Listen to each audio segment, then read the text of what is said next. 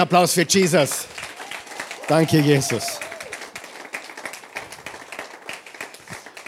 Lass uns kurz beten, bevor wir zur Botschaft kommen. Vater im Himmel, gütiger, gnädiger, treuer, allmächtiger, allwissender Gott, wir kommen zu dir im wunderbaren Namen, im einzigartigen, wunderbaren, herrlichen, allmächtigen, allwissenden, allgegenwärtigen Namen Jesu. Wir kommen zu dir und wir danken dir dafür, dass wir nicht alleine sind, dass du uns den Heiligen Geist gegeben hast, den Geist der Wahrheit, den Geist der Weisheit, unseren Tröster und Ratgeber, der bei uns ist, alle Tage bis ans Ende der Zeit. Egal, was vor sich geht, um uns herum abgeht, was in uns passiert, egal, wie es uns geht, nach den Umständen bemessen, du bist bei uns, du wirst uns nie verlassen, du bist bei uns alle Tage bis ans Ende der Zeit. Wir danken dir dafür, Jesus, dass du uns den Beistand gegeben hast, der uns durch alles durchträgt und immer zur Seite steht. Heiliger Geist, fülle du unsere Herzen heute Morgen und lass uns die Wahrheit besser kennenlernen, lass uns Jesus besser kennenlernen, schenke uns Weisheit und Einsicht und Offenbarung in all den Dingen, die wichtig sind in unserem Leben und in den Leben der Menschen um uns herum. Wir bitten dich jetzt, hilf uns nicht nur Hörer deines Wortes zu sein, sondern Täter desselben. Hilf uns, Jesus Nachfolger zu sein, die sich ganz und gar auf dich verlassen. Ich danke dir für jeden Menschen, der hier ist im Raum und ich danke dir für alle, die uns von überall da draußen zuschauen und ich bitte dich, segne sie zu Hause oder im Urlaub oder wo immer sie sind, in Jesu Namen. Amen. Ich begrüße euch recht herzlich. Schön, dass ihr da seid. Ihr könnt Platz nehmen. Ich freue mich riesig über den heutigen Tag. Wir wollen alle begrüßen, hier und überall, wo ihr seid. Ich weiß, einige sind auf Urlaub, einige sind zu Hause noch. Und äh, sogar meine Familie schaut zu aus Amerika, also die Christi und die Jungs und die, ja, die hoffentlich auch die Enkeltochter, die bereits zuschaut und den Opa beim Predigen beobachtet. Äh, schauen wir mal, was sie zu berichten haben. Ja? Lass uns den Leuten einen Applaus schicken von hier und wir freuen uns sehr, dass sie mit dabei sind. Ja, wir haben heute Teil 3 unserer Serie von Botschaften und es ist eine Serie über die Person des Heiligen Geistes. Die Serie lautet Besser als Wunder. Weil wenn du einmal verstanden hast, dass die Gegenwart Gottes, die Gegenwart des Allmächtigen, die Gegenwart des Geistes Gottes in deinem Leben ist, besser ist. Sag einmal besser. Besser als jeder Umstand. Besser als jedes Wunder. Besser als alles, was du dir wünschen magst. Gott mit dir ist das Beste, was dir passieren kann. Amen. Und Gott hat zu Abraham gesagt, ich bin dein großer Lohn. Und diese Aussage hat mich immer wieder beschäftigt. Nicht äh, die, die tausenden Kamele, die du hast, oder die, die Dutzendtausende von Kühen und Ziegen und Lämmer, die Abraham gehabt hat. Er war ja sehr reich an Gold, Silber und Vieh, so steht es in der Bibel. Nicht die Dinge sind mein Lohn. Ich bin dein Lohn. Unabhängig von dem, was wir besitzen, oder im Minus sind, unabhängig davon, was wir bekommen oder verlieren. Er ist mit uns und das ist das größte Geschenk, das es gibt. Amen. Und darum heißt diese Serie besser als Wunder, denn Gottes Geist ist mit uns. Wir haben gesagt, Gott äh, ist Vater, Sohn und Heiliger Geist. Das wissen die meisten Menschen auch in unserem Land. Zumindest als ich aufgewachsen bin, haben wir das schon im Kindergarten gewusst, in unseren Gebeten, auch in der Schule. Wir haben äh, zum Vater, zum Sohn und zum Heiligen Geist gebetet. Äh, egal, ob du evangelisch oder katholisch oder pfingstlich oder ausgetreten bist. Ich glaube, das haben wir alle schon gehört, oder? Mit dem Vater können wir eventuell was anfangen, äh, obwohl auch viele Väterverhältnisse schlecht sind. Äh, trotzdem kann sich jeder mit Vater was vorstellen, richtig? Äh, unter Jesus, älterer Bruder, Mensch geworden, unter uns gelebt, können wir uns auch was vorstellen, oder? Sogar vielleicht noch mehr, weil er ja ein Mensch wurde wie wir. Die Leute haben ihn gesehen. Aber dann kommen wir zum Heiligen Geist und da gibt es viele Experten. Ja, viele Experten da draußen. Und äh, das hat mich auch motiviert, muss ich ganz ehrlich sagen, eine Serie über den Heiligen Geist zu machen. Und ich habe ja eigentlich noch nie eine Sonntagsserie gemacht, Schande sei mir, über den Heiligen Geist. Und ich kann dir eines versichern, wir sind im Teil 3 und wir sind noch lange nicht fertig. Also wenn dir noch ein Thema fehlt oder ein paar Punkte fehlen, ein paar Gedanken fehlen, du sagst, hey, wann redet er darüber? Bleib ruhig Bleib sitzen, hör zu. Was wir hier in der Oase machen, jetzt hör mir ganz gut zu. Wir übernehmen nicht andere Prediger oder was wir im Katechismus gehört haben oder gelesen haben oder andere Gemeinden. Was wir tun ist, wir gehen zur Bibel. Und was ich immer tue bei jeder Predigt, ich schütte das Glas einmal aus, damit es leer ist und dann beginne ich es neu zu füllen. Weißt du, eines der besten Dinge, ich lese die Bibel immer von Genesis bis Offenbarung. Ich lese sie in einer Wurst durch. Und wenn ich mit einer Übersetzung fertig bin, dann sage ich, na, jetzt probieren wir die Luther-Übersetzung. Und dann probiere ich die Elberfelder Übersetzung. Ich lese die Bibel in einer Wurst durch. Und das hat mein Leben so gewaltig verändert. Und ich tue es immer so, als hätte ich sie noch nie gelesen. Sie, jeder von uns ist befangen. Amen.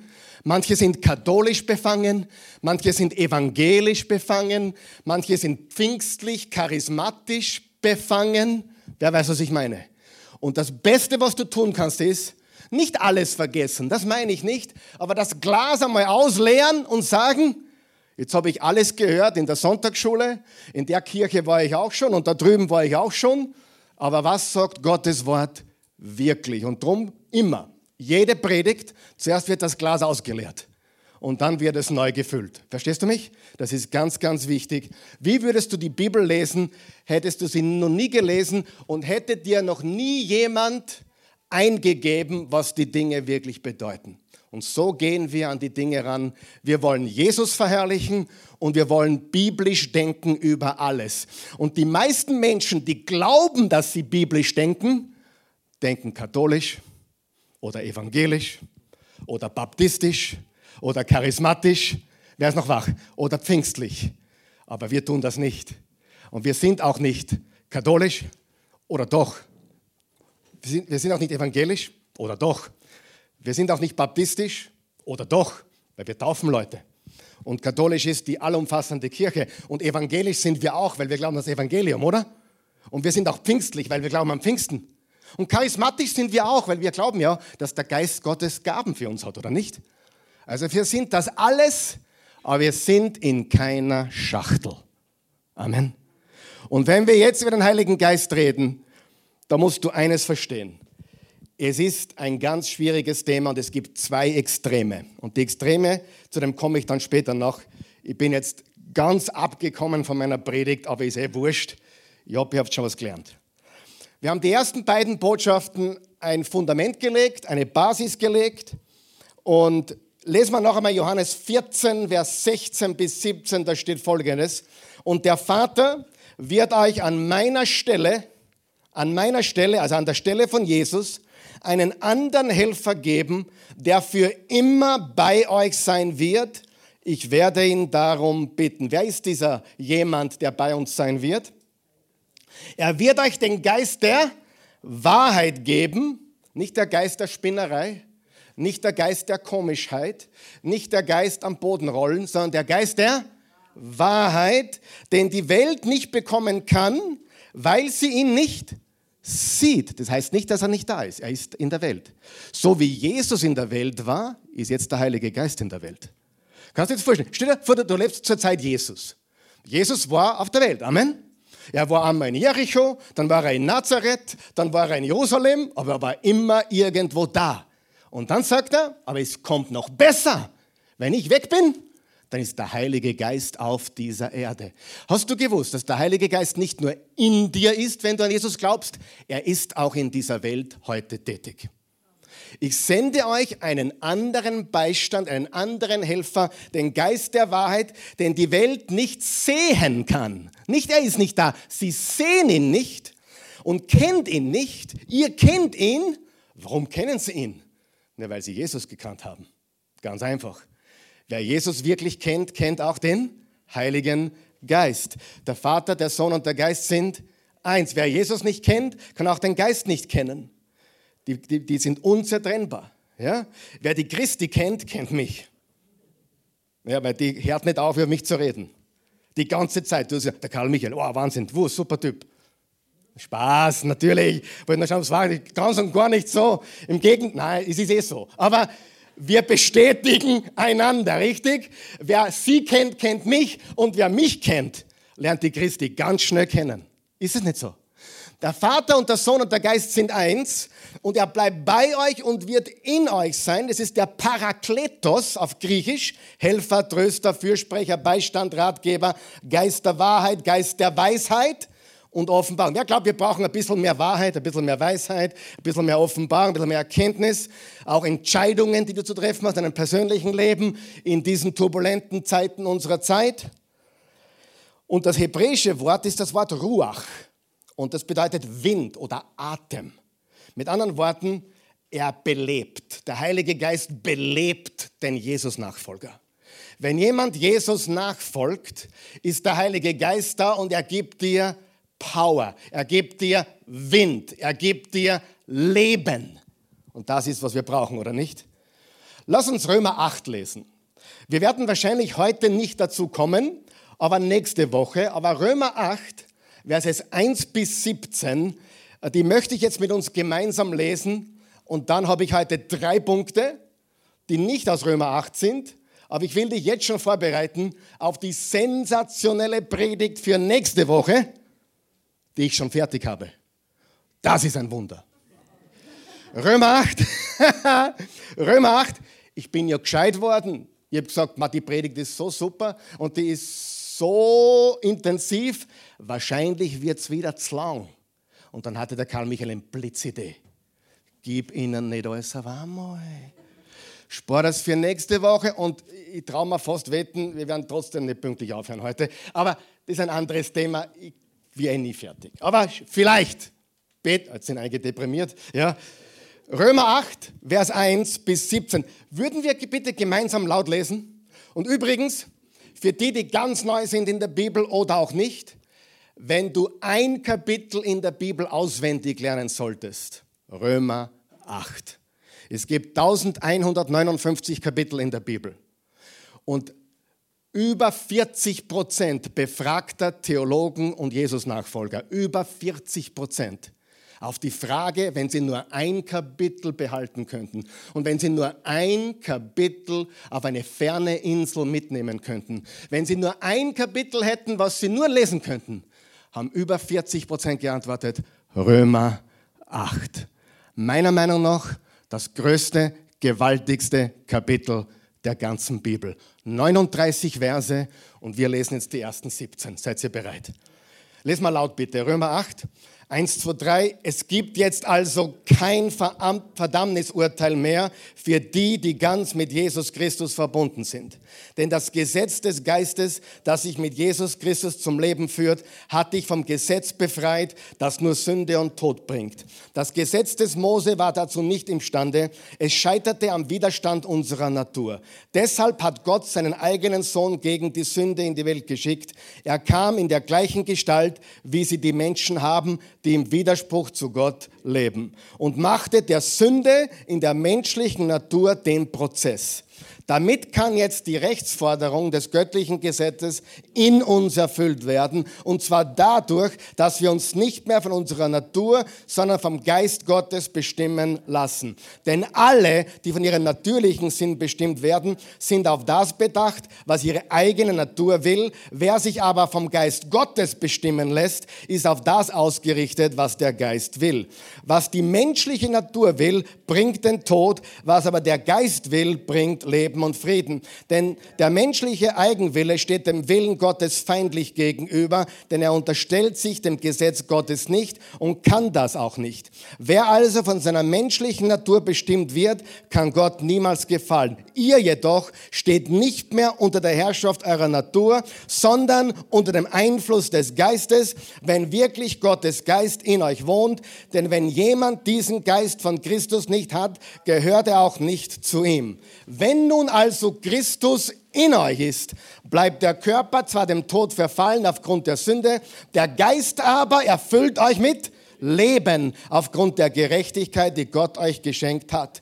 Wenn nun der Geist, von dem in euch wohnt, der Jesus aus den Toten auferweckt hat, dann wird er durch den Geist, der in euch wohnt, auch euren sterblichen Körper lebendig machen, eben weil er Christus aus den Toten auferweckt hat. Darum sind wir jetzt nicht mehr den eigenen Begierden verpflichtet, meine Geschwister, als müssten wir uns davon bestimmen lassen.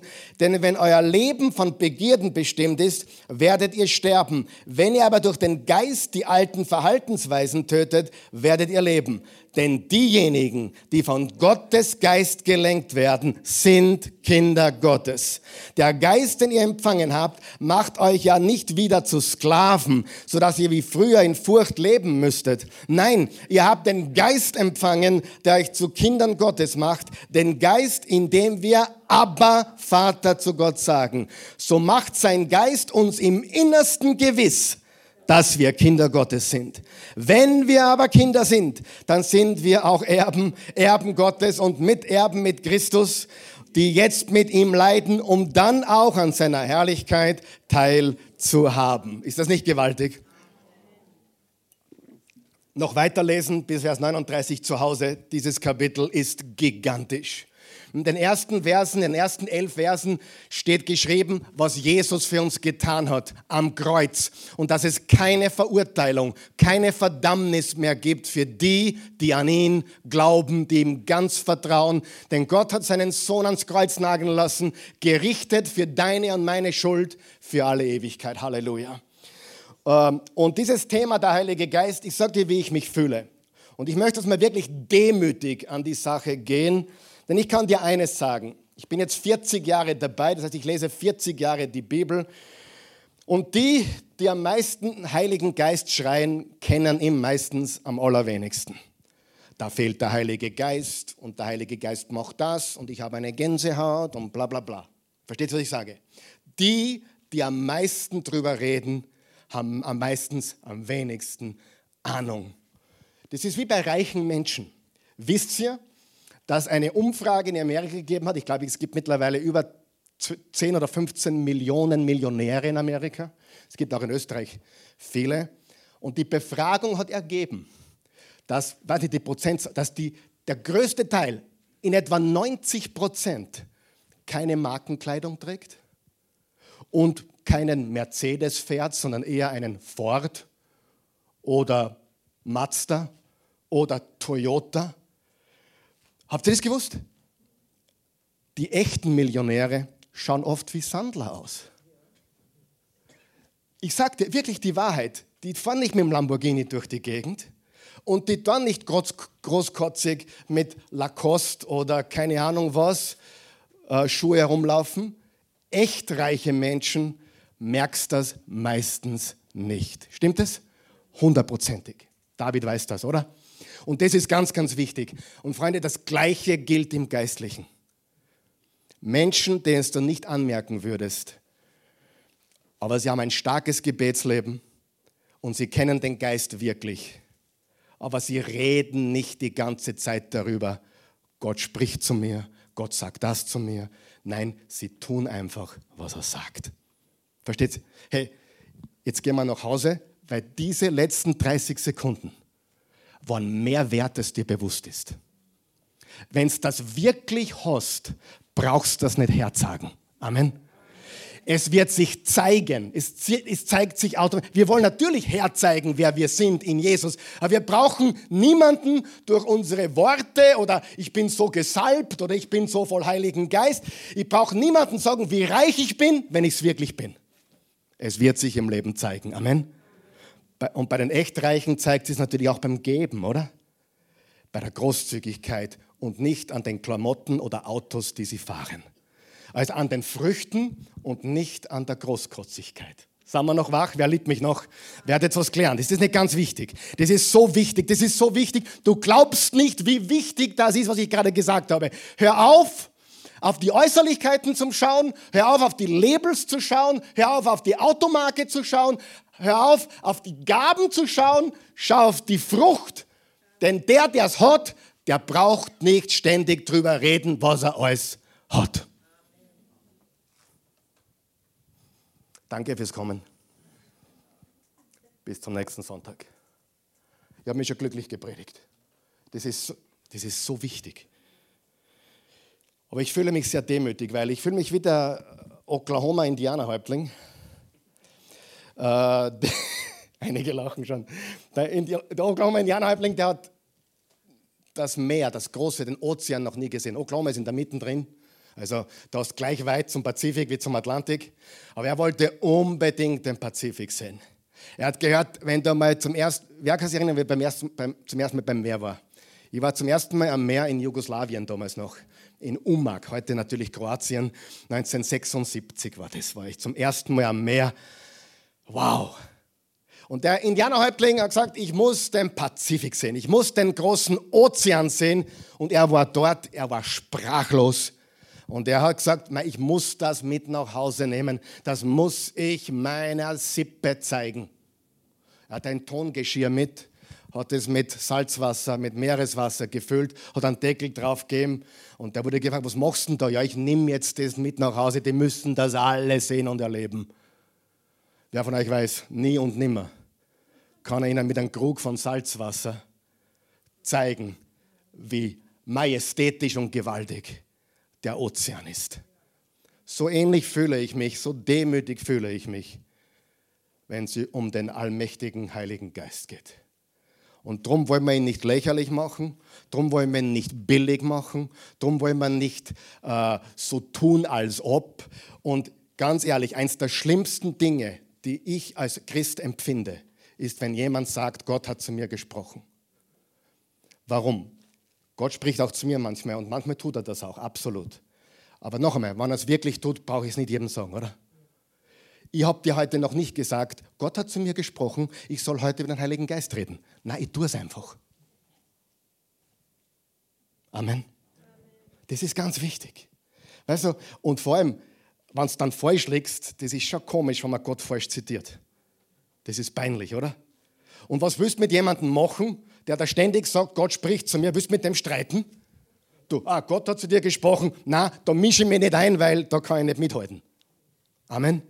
Und drum, wenn du mich was hören sagst, hörst, dann wirst du vielleicht hören, ich habe den Eindruck oder ich spüre, dass Gott mich da leitet oder lenkt.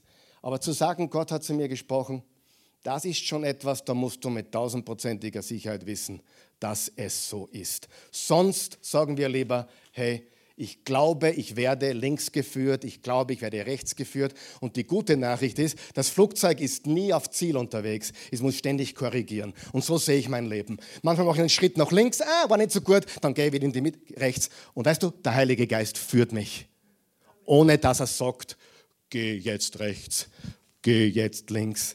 Er führt mich im Herzen. Ganz wichtig. Gut, also den Indianerhäuptling hätten wir auch abgehackt, ein bisschen Oklahoma heute ins Spiel gebracht. Die Person des Heiligen Geistes zu verstehen. Und ich habe schon gesagt, es gibt zwei Lager, zwei Extreme. Äh, wenn du Kirchengeschichte studierst, weißt du das, dass es zwei Extreme gibt. Äh, natürlich auch alles in der Mitte. Aber das eine Extrem sind diejenigen, die an sein Wirken heute gar nicht mehr glauben. Und wir reden jetzt von Christen. Die sagen, na, die, alles, was mit Wunder und Wirken des Geistes zu tun hat, hat mit den Aposteln aufgehört. Es hat aufgehört, jetzt haben wir ja die Bibel, die hatten ja damals die Bibel, also das Neue Testament nicht, die brauchten die übernatürliche Power des Geistes, aber seit das Neue Testament abgeschlossen ist und seit der letzte Apostel gestorben ist, gibt es keine Wunder und kein Wirken des Geistes mehr. Das ist die eine Extremität. Die andere Extremität, ich nenne sie die Heiliggeist-Sensationalisten. Die spüren und fühlen den Heiligen Geist ständig und überall. sind übrigens auch die gleichen Leute, die hinter jedem Busch einen Teufel sehen. Hinter jedem Busch einen Dämon vermuten. Ja? Vorsicht. Sie spüren und fühlen ihn ständig oder glauben es zumindest. Und dann, wo ich immer total schmunzeln muss, das ist für mich, da, da, da wischt mir am falschen Fuß. Wir wollen die Apostelgeschichte heute. Wer hat das schon mal gehört? Wir wollen die Apostelgeschichte heute. Wer hat das schon mal gehört? Wirklich war, ich habe mich, noch, ich hab mich noch, mit noch niemandem geredet, der die wirklich wollte. Die wurden gesteinigt, die wurden ausgepeitscht, die wurden in den Kerker geworfen. Na, wir wollen die Wunder. Hey, ohne dem, ohne Verfolgung, ohne dem gibt es auch das andere nicht. Verstehst du? Wenn du wirklich die Apostelgeschichte willst, dann folge mal Jesus von ganzem Herzen und leide für ihn und kämpfe für ihn und lass dich anspucken für ihn. Aber sag ja nicht, ich will die Wunder und das Wirken des Geistes, was andere nicht. Entweder die ganze Apostelgeschichte oder gar nicht. Amen. Ganz, ganz wichtig. Freunde, was ich, ich weiß nicht, wie es ankommt, aber das, was ich jetzt gesagt habe, die letzten paar Minuten, das könnte dein Leben auf eine ganz andere Flugbahn bringen. Weil so viele Christen sind verwirrt vom Heiligen Geist. Nicht vom Heiligen Geist, sie sind verwirrt über den Heiligen Geist. Der Heilige Geist verwirrt ja nicht, aber sie glauben Dinge, weil sie Dinge spüren oder fühlen oder weil ein Pastor ein prophetisches Wort hatte. Ja? Schrecklich. Das Wort Gottes ist die Basis für alles. Das ist ganz, ganz, ganz, ganz wichtig. Die Wahrheit liegt in der Mitte. Ich, bin, ich, ich will in der Mitte sein. Ich will das Pferd reiten und zwar gerade in der Mitte. Manche hängen so over und manche hängen so over.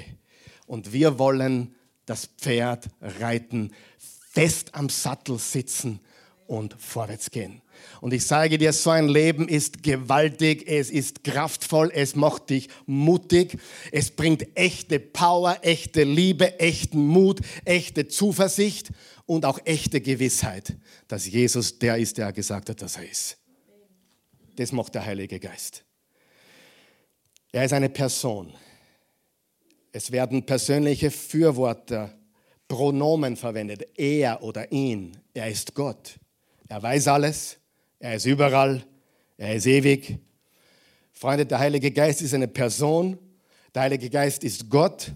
Und der Heilige Geist hilft uns. Er ist unser Helfer. Und ja, ich glaube, dass Gott heute Wunder tut und ich glaube, dass Gott heute wirkt und ich glaube, dass er dich führen kann, sogar wo du investieren solltest und wo nicht, wo du dabei sein solltest und wo nicht. Ich bin überzeugt davon, dass er dir sagt, das sollst besser nicht essen und das schon.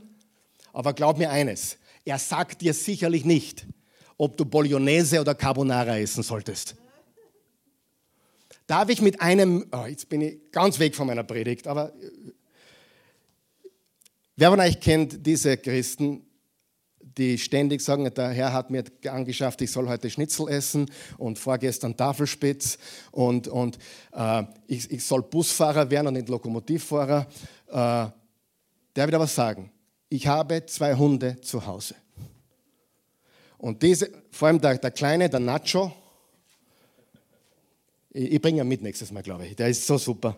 Den sitze ich daher, der wird euch alle anschauen.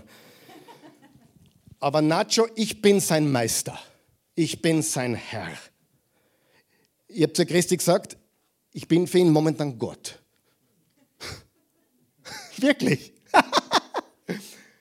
Jetzt stell dir vor, er darf im Wohnzimmer, im Esszimmer, in der Küche und im Nebenzimmer, im Büro, darf er herumlaufen, wie er will. Amen.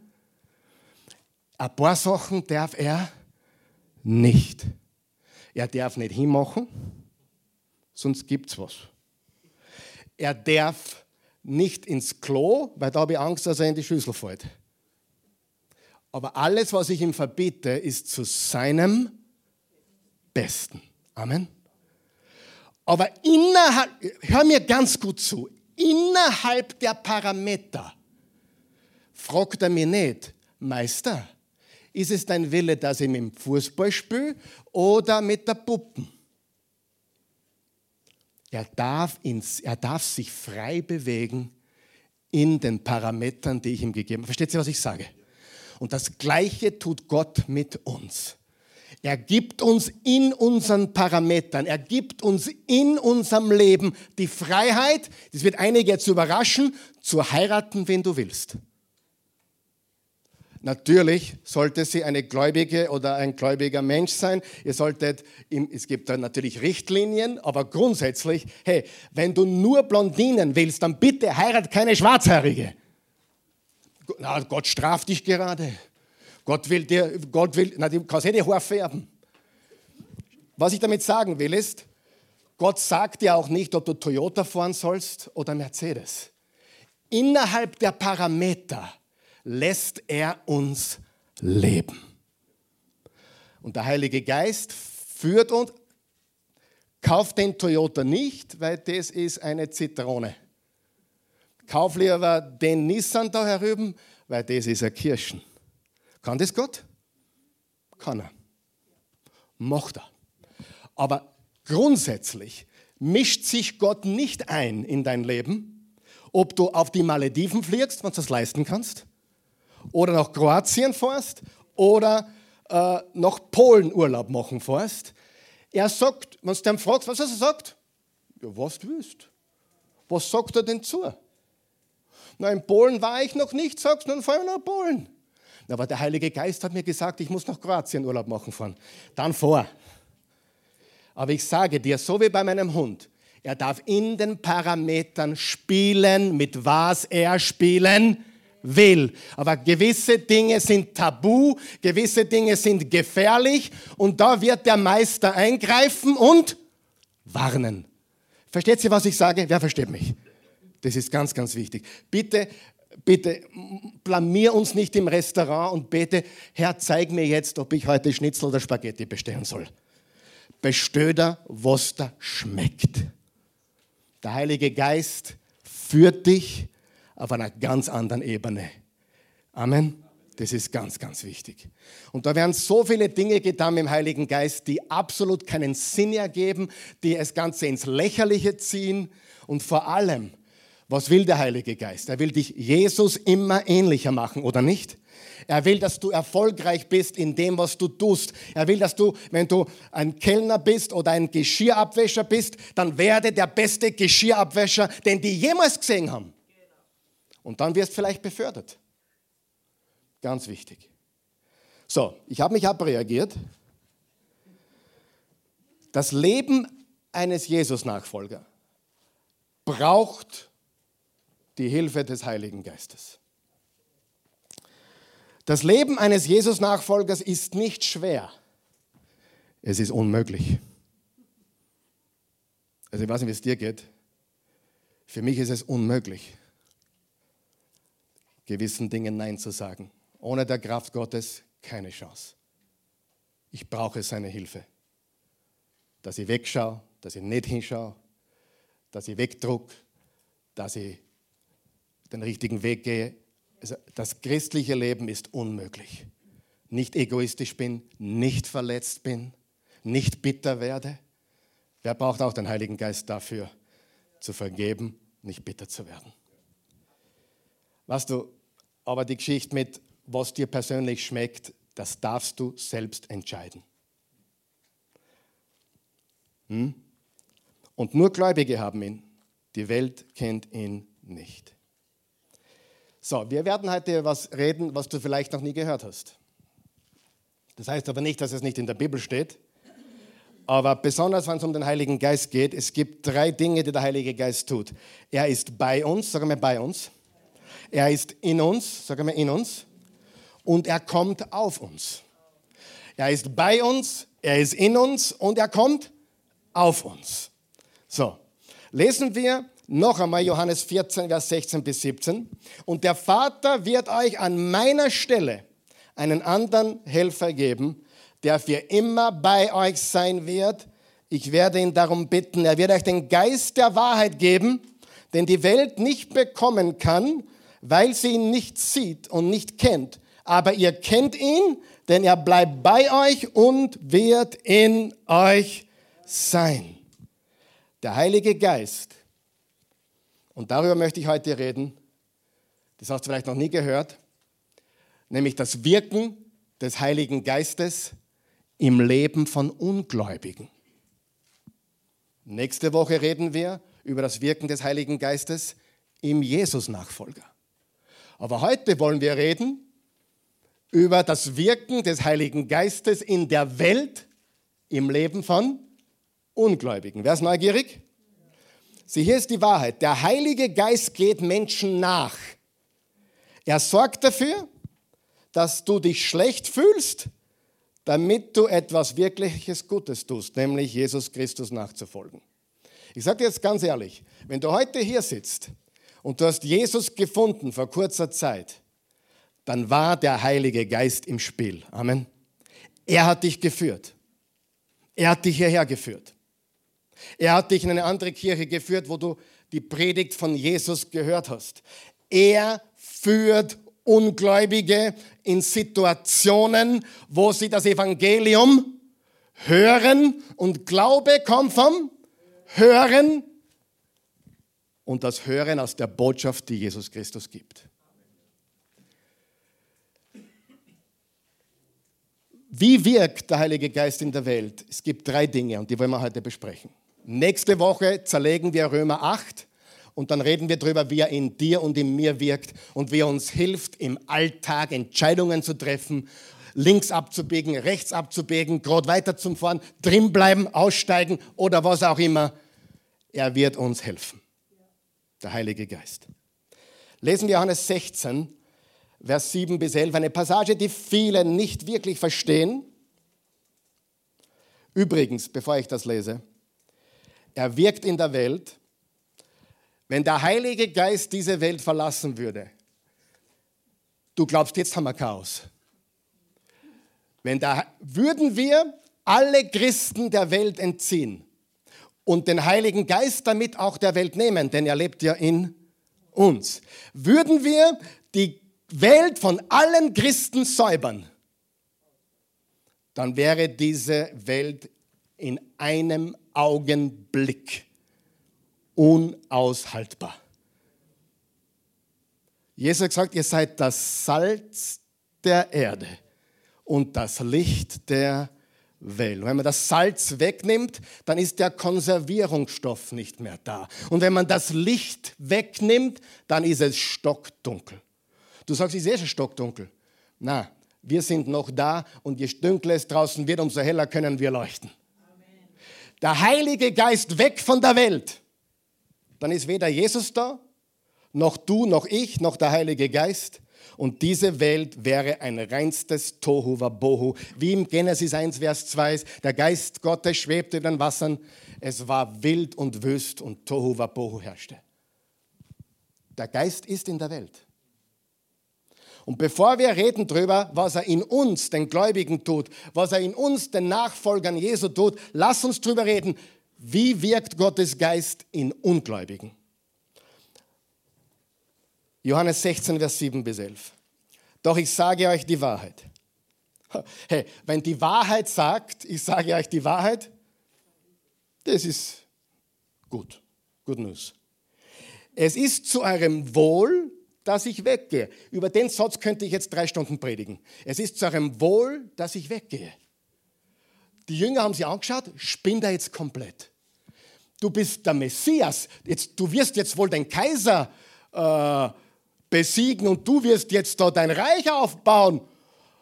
Game Change, ich gehe weg. Die waren fertig. Wir lesen so drüber, ich gehe zum Vater und das ist gut. Na, die haben, die haben nur darauf gewartet, dass endlich Jesus übernimmt und das römische Reich dem Erdboden gleich macht und er der neue Herrscher ist. Auf das haben sie gewartet, ist dir das bewusst? Und jetzt sitzt er da und da kam eben das letzte Abendmahl. Oh oh, ich gehe weg. Und es ist zu eurem Wohl, zum Besten, dass ich weggehe. Denn ich, wenn, wenn ich nicht weggehe, wird der Fürsprecher, wer ist der Fürsprecher? der Heilige Geist, nicht zu euch kommen. Wenn ich aber gehe, werde ich ihn zu euch senden. Und wenn er kommt, wird er die Welt überführen. Unterstreicht er das? Die Welt überführen. Äh, ein anderes Wort dafür ist, er wird der Welt die Augen öffnen. Er wird die Welt überzeugen. Wer war auch früher in der Welt und ist heute überführt, dass Jesus der König aller Könige ist? Hm?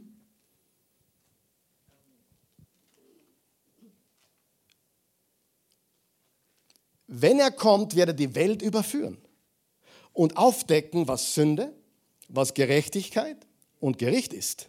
Sünde, dass sie nicht an mich glauben. Gerechtigkeit, dass ich zum Vater gehe und ihr mich nicht mehr seht. Seht, Gericht, dass der Fürst dieser Welt gerichtet ist. Reden wir über diese drei Punkte. Erstens, der Heilige Geist überführt Menschen betreffend der Sünde. Er überführt Menschen betreffend Sünde. Hast du gewusst, dass du ein Sünder bist? Hast du gewusst, dass ich ein Sünder bin? Entschuldigung, ich muss mal. Freunde, wir sind Sünder. Amen.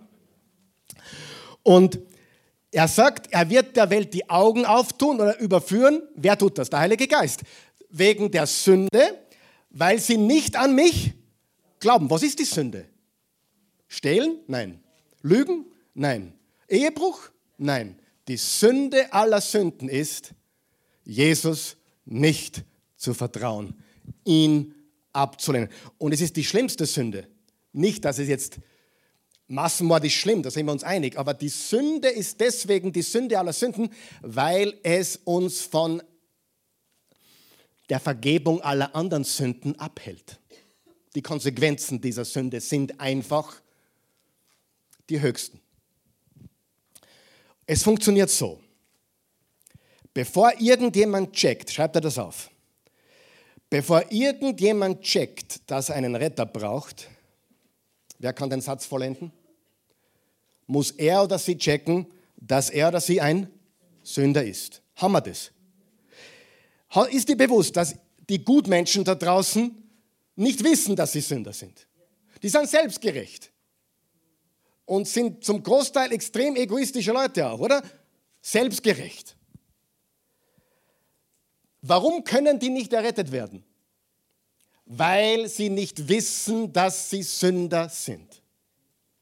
Bevor irgendjemand checkt, dass er einen Retter braucht, muss er oder sie checken, dass er oder sie ein Sünder ist. Und das ist die Richtung, in die ich bete. Einige waren überrascht, dass ich gesagt habe, für ein ungläubiges Kind oder eine ungläubige Mama oder einen ungläubigen Bruder, also jemand, der gottlos ist und gar nicht will, äh, bete ich nicht, mach ihn glücklich, mach sie glücklich, schau, dass er. Nein, ich bete, Heiliger Geist, überführe ihn. Heilig, oder ein freundliches Wort, Herr, öffne, öffne dem Hansi die Augen. Öffne der Susi die Augen. Überführe sie. Überführe sie. Sagen wir es gemeinsam. Überführe ihn, überführe sie. Das ist ein Gebet, was wir beten für Menschen, die Gott mit Händen und Füßen von sich drängen wollen. Nicht, lass ihn erfolgreich werden, er soll der beste äh, Tennisspieler werden aller Zeiten, mein lieber Bub. Es gibt was Wichtigeres, als der beste Tennisspieler zu werden. Und das ist Jesus Christus kennenzulernen. Natürlich funktioniert es ohne der Verkündigung der Wahrheit nicht. Zwei Dinge sind notwendig, dass die Welt überführt wird. Unser Verkündigen der Wahrheit. Wer hat schon mal die Wahrheit gehört und wurde dann gläubiger als vorher? Oder dein Glaube ist gewachsen? Oder du wirst überhaupt gläubig, weil du das Evangelium gehört hast? Und das Zweite ist, wir müssen Licht und Salz sein. Die traurige Wahrheit ist, dass viele weltliche Menschen über Christen lachen, weil sie selber feig sind, keinen Mut haben, äh, weil sie selber nicht wirklich lieben, sondern selber nur ich, mich, meiner, mir, wir vier. Faktum ist, wenn wir Jesus wirklich nachfolgen würden, dann wäre das so attraktiv, dass sie dir die Türen einrennen, oder? Das ist so wichtig. In diese Richtung beten wir. Öffne ihnen die Augen, öffne ihnen die Augen, überführ ihn. Und Sünde, die Menschen in der heutigen Zeit wollen das Wort gar nicht hören. Sie, was tun die, Welt, die, Menschen der heutigen Zeit? Sie geben dem Umfeld die, die Schuld. Ja, meine Eltern haben mich gezwungen, Spinat zu essen. Und darum bin ich heute ein Psychopath. Ja, hör das an. Wenn mir ein Kind, also ein erwachsenes Kind von 22 Jahren sagt, ich habe meinen Eltern für nichts zu danken, die haben eh nichts getan, außer das, was halt Eltern tun. Na, ich bin ihnen nicht dankbar. Wenn da sein Kind heute sagt, was hat es geschlagen? Es steht mir ja alles zu. Und ich bin, ich bin deswegen so geschädigt, weil mein Vater, oder ich bin deswegen so geschädigt, weil meine Mutter, ich bin ein Opfer. Opfer und es steht mir zu. Das regiert die Generation der heutigen Zeit. Ja, sag mal, wenn ich nicht recht habe. Na, come on. Ich bin in Chui gegangen, zweieinhalb Kilometer als Neunjähriger. Hin und retour. Na, das kann ich nicht machen. Du musst mich schon im BMW vorfahren. So schaut es aus in der heutigen Zeit. Die, die Generation, starke Leute, braucht das Land. Und wir sind gerade in einer Schwächephase. Und darum geht es uns, wie es uns geht. Aber ich sage jetzt die gute Nachricht. Ich glaube, dass schwierige Zeiten starke Menschen produziert.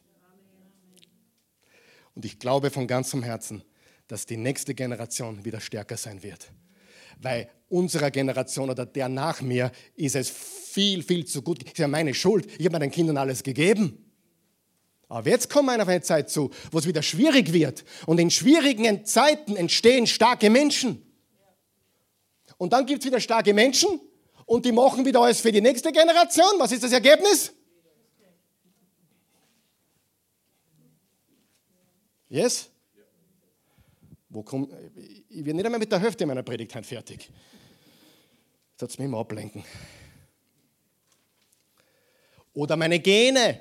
Ich bin Alkoholiker, das sind meine Gene. Nein, das Problem ist, du bist ein Sünder. Können wir das so sagen? Ja. ja. Du bist, du hast dich nicht im Griff. Du bist sexsüchtig, du bist alkoholsüchtig, du bist spielsüchtig, du bist whatever süchtig, du bist anerkennungssüchtig, du bist ein Sünder. So schaut's aus. Und der Job des Heiligen Geistes ist, wenn das Wort Gottes gepredigt wird, an die Tür deines Herzens zu klopfen. Du bist ein Sünder. Ja, jetzt fühlst du dich richtig schlecht. Aber gut, dass du dich schlecht fühlst, weil dann kann etwas Gutes kommen. Du kannst Jesus annehmen. Solange du glaubst, alles ist gut. Darf ich dir noch was sagen? Wenn du jetzt in Sünde lebst, bewusster Sünde, schwerer Sünde als Nachfolger Jesu, und es geht alles so leicht durch, darf ich das sagen? Ich, du tust mir irrsinnig leid, weil du glaubst, du kommst damit eh weg. Das Beste, was dir passieren kann, ist, dass wenn du sündigst, dass du dir nicht in den Spiegel schauen kannst. Weil dann weißt du, dass du am richtigen Weg bist. Er vergibt dir alle deine Sünden. Aber Menschen, die in Sünde leben, die, die, die im wilden Ehebruch leben oder die in, in, in äh, ständig stehlen oder sonst was, sich Jesus Nachfolger nennen und dann glauben, na, eigentlich geht das eh locker. You have something coming. Weil du bist der Illusion aufgesessen. Du bist der Einzige, der davon kommt damit. Und weißt du, was wer dahinter steht? Der Teufel. OL. Der Teufel liebt es, dass du ein bequemes Leben hast. Weil solange du das bequem hast, machst du weiter. Das ist wie, wie wenn man einen Frosch kocht. Wisst ihr, wie man das macht? Man macht das Wasser warm. Und man legt dann den Frosch in das bequeme, lauwarme Wasser.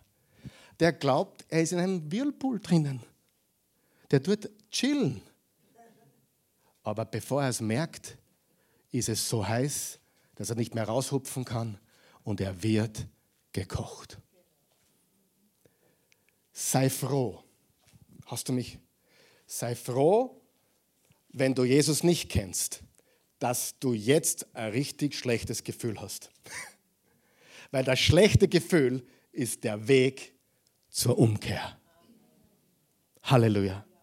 Eigentlich müssen wir sagen, Heiliger Geist, ich danke dir, dass ich mich so elendig fühle. Weil ich will jetzt wirklich ernst machen und umkehren. Seid ihr noch wach? Stimmt das oder rede ich am Plätzchen? Augen öffnen. Übrigens, wie gesagt, nur mit der Wahrheit. Wer kann sich an die Pfingstpredigt von Petrus? Jetzt werde ich einige schockieren. Das ist noch nicht schockierend, aber Petrus hat gepredigt am Pfingsttag. Was hat er 50 Tage vorher getan? Er hat Jesus dreimal verleugnet. 53 Tage vorher. Wie viele Menschen wurden gläubig durch die Predigt? Sie alle reden, wenn sie über das Kapitel 2 in in Apostelgeschichte lesen, reden sie über Pfingsten. Der Heilige Geist, aber habt fertig gelesen? Er predigt es so, dass 3000 Menschen der Sünde überführt wurden und ihr Leben Jesus gaben. Das ist das Ergebnis des Heiligen Geistes. Primär. Und ich sagte, das wird jetzt einige schockieren. Ich bin ein besserer Prediger, als der Petrus war.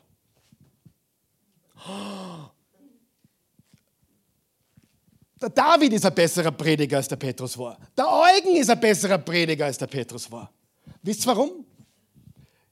Wie viele Predigten hat der Petrus bis dato gehalten? Eine? Wahrscheinlich null. Wahrscheinlich war das seine erste Predigt.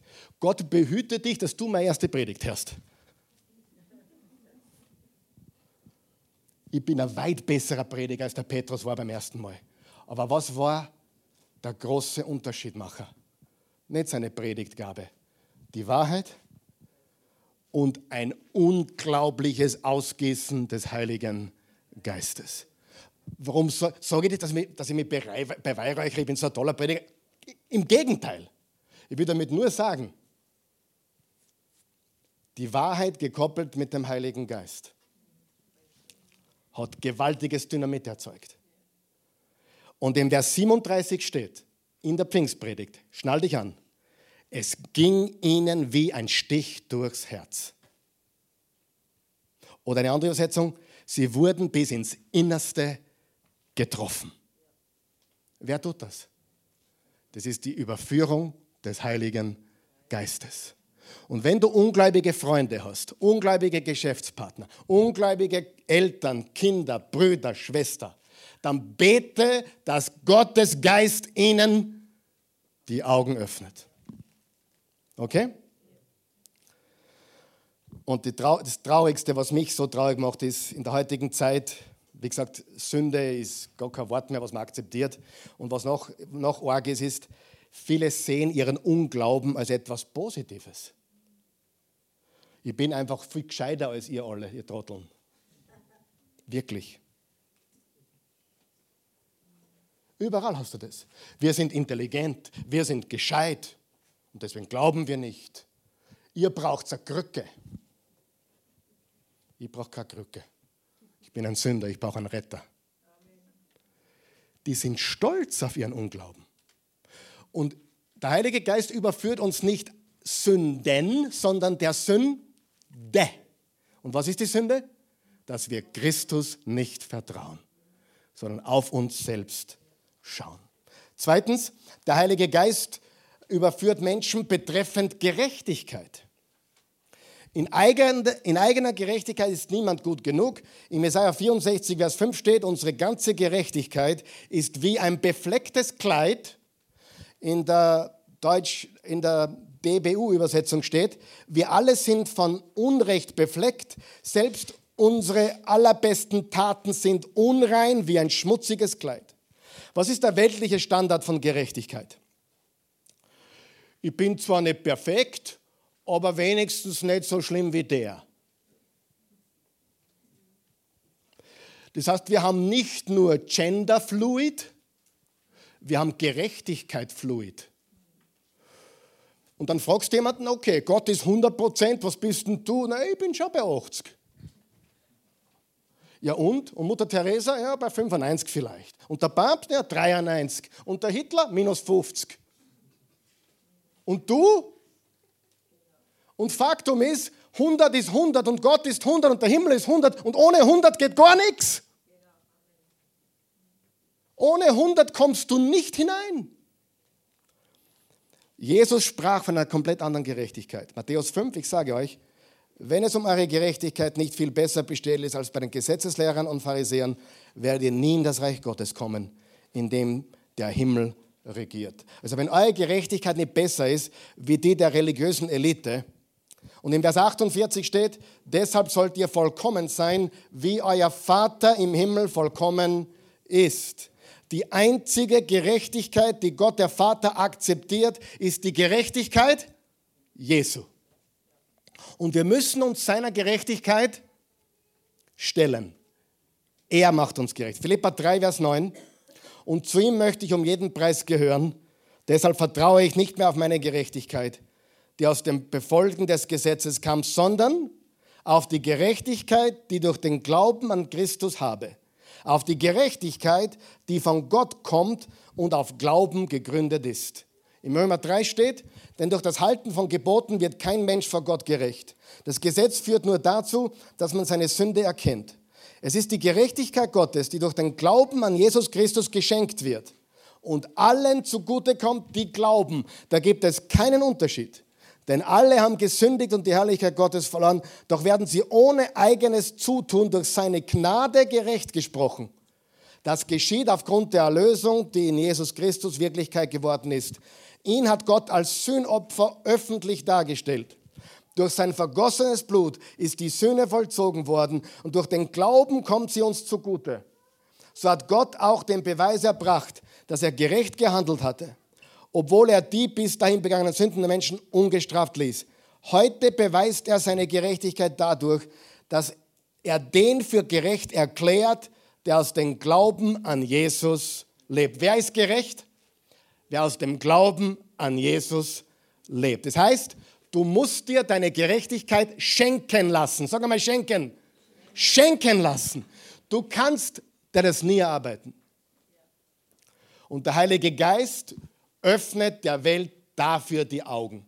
Warum gibt es so viele Menschen, die einfach trotzdem nicht hören wollen? Sie haben ein hartes Herz, sie haben ihr Herz verschlossen. Aber weißt du was? Wir sehen es immer wieder und immer wieder und immer wieder, dass die Wahrheit des Wortes auch harte Herzen weich macht und der Geist Gottes sie verändert. Ähm, übrigens, wenn du mit jemandem lebst, der ungläubig ist, der in Überführung gerade lebt, das kann unausstehlich sein. Jemand, der gerade überführt wird, kann unausstehlich sein. Wirklich schlimm. Bete für diesen Menschen, dass Gott weiter an ihm arbeitet oder an ihr und keine Ruhe gibt, bis er sich auf die Knie wirft und Jesus anerkennt. Und drittens, der Heilige Geist überführt uns betreffend Gericht.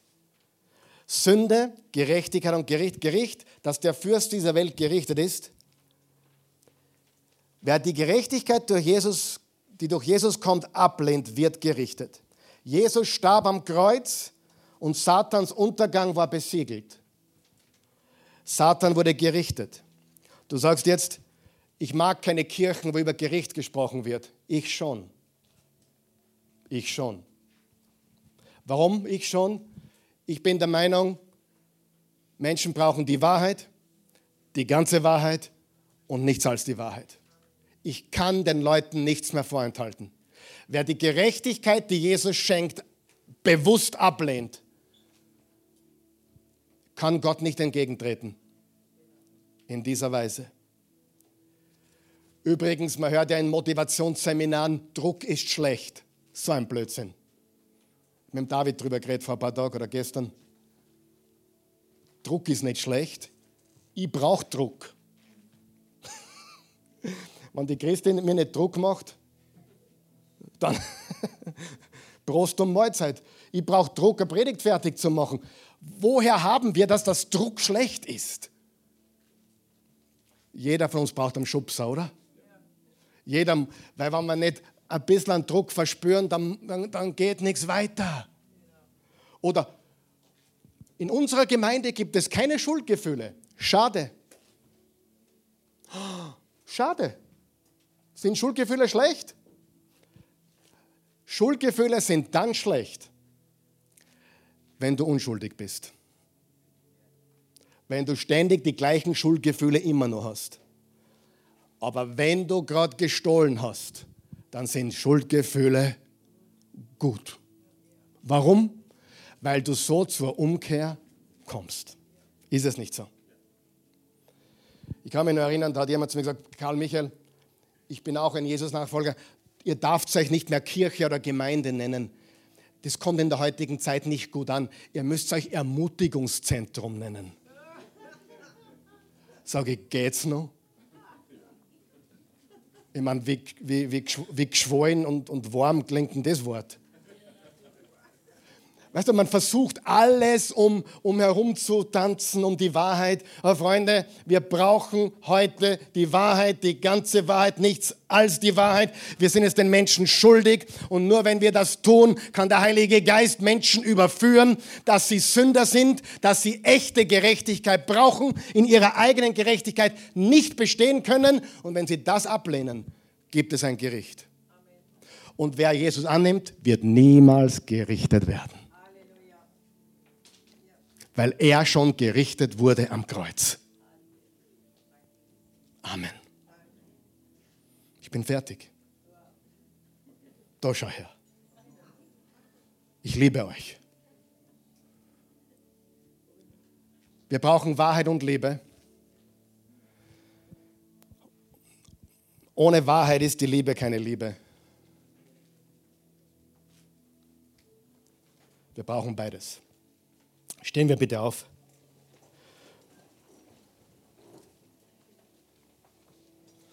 Nächste Woche reden wir über das Wirken des Heiligen Geistes im Leben eines Jesus-Nachfolgers. Wer hat heute was gelernt?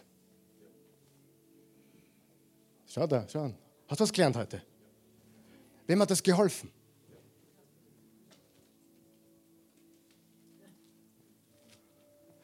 Was tun wir mit der Welt? Wir sind Salz, aber beim Salz kommt es auf die Dosis an. Ja, ich bin eh Salz, aber ich komme nicht an. Ja, du tust zu viel verwenden, das kann ja jeder Koch sagen. Du musst weise sein, Amen, ein bisschen, nicht immer. Oder, oh, wir sind das Licht der Welt. Ja, ich bin eh so viel Licht, aber die sind nur für, die, naja, wenn du einer die Taschenlampen ins Gesicht hältst, kommt nicht gut an. Salz und Licht brauchen beides die richtige. Sie müssen echt sein, aber die richtige Dosis. Wir brauchen die Wahrheit, wir brauchen Licht und Salz und dann beten wir, dass der Heilige Geist Menschen die Augen aufmacht, dass er sie überführt. Drei Dinge. Überführt, ich bin ein Sünder. Überführt, ich brauche eine Gerechtigkeit, die nicht meine eigene ist. Und drittens, ich weiß, dass wenn ich Jesus vertraue, es für mich kein Gericht geben wird. Es gibt ein Belohnungsgericht, das ist was anderes, das ist nicht das Thema von heute. Wir werden belohnt auch im Himmel für die Dinge, die wir werden für Jesus getan haben, nicht für uns selbst, für ihn. Aber wir werden ewig bei ihm sein, weil er am Kreuz gerichtet wurde. Okay? Und das beten wir, weil wir wollen, dass viele Menschen zu Jesus kommen. Amen. Vater im Himmel, ich lobe dich und preise dich. Ich danke dir für jeden Menschen hier heute Morgen und alle, die zuschauen und alle, die dabei sind jetzt und diese Botschaft hören oder sehen. Ich bitte dich, wenn jemand dich, Jesus, noch nicht kennt, so bitte überführe sie jetzt. Sie sind Sünder, sie brauchen deine Gerechtigkeit.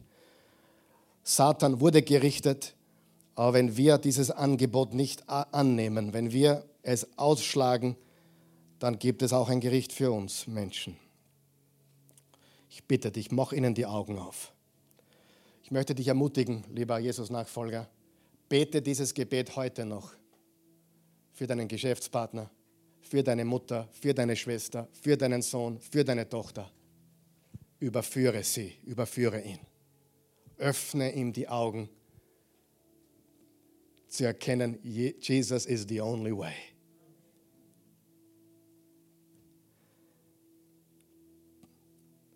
Wenn du Jesus noch nicht kennst, bete einfach ein, ein Gebet wie dieses. Herr Jesus Christus, ich bin ein Sünder. Ich bin nicht gut genug. Schenk mir deine Gerechtigkeit, die du teuer am Kreuz für mich erkauft hast. Danke, dass du für mich gerichtet wurdest dass ich frei bin, dass ich ewiges Leben habe. Durch dich, Herr Jesus Christus. Ich lobe dich und preise dich. Amen. Lass uns kurz noch beten für, ich habe ich hab ungläubige Verwandte und Angehörige. Lass uns das noch kurz machen. Ich glaube ganz fest, ich glaube das wirklich. Ich bin kein Politiker, aber ich glaube, dass es in unserem Land auch wieder einen Aufwind geben wird, was unser, unser Europa, unsere westliche Welt groß gemacht hat, nämlich die christlichen Werte. Ich glaube das. Ich weiß, das glauben nicht alle Christen. Manche Christen glauben, jetzt geht alles im Bochorwe und dann kommt Jesus wieder. Ich glaube, dass vorher noch ein Aufwind kommt. Das ist meine persönliche Überzeugung. Ich glaube, dass wir jetzt so schwach sind und uns die meisten Menschen unbewusst vom christlichen Abendland verabschiedet haben. Ich bin alt genug, um zu wissen, ich bin groß geworden mit Christen um mich herum, katholische Christen, Ministranten, am Fußballfeld. Wir waren Christen. Da, da gab es keinen Zweifel. Da war keine Freikirche in der Gegend. Wir waren trotzdem Christen. 90 Prozent war damals Kathol Kathol katholisch in äh, Österreich. damals. Ich bin kein Katholik mehr. Nicht falsch verstehen. Wir lieben sie. Alle Christen sind Jesus-Nachfolger. Egal, wo sie dazugehören. Aber wir haben uns verabschiedet von dem.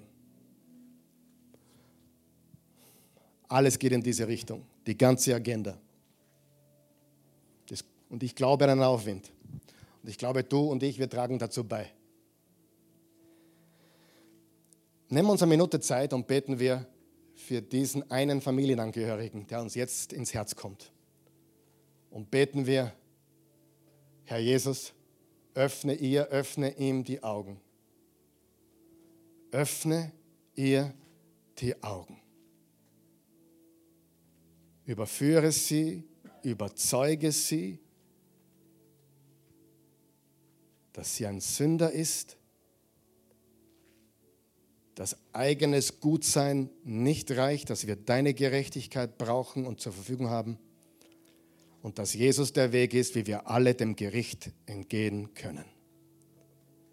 Darum bitten wir dich jetzt in Jesu Namen. Amen. Liebe Freunde, lass uns in diese Richtung beten, okay? Und dann nächste Woche. Bitte versammeln nächste Woche nicht. Wie wirkt der Heilige Geist im Leben eines Jesus-Nachfolgers? Don't miss it. Amen.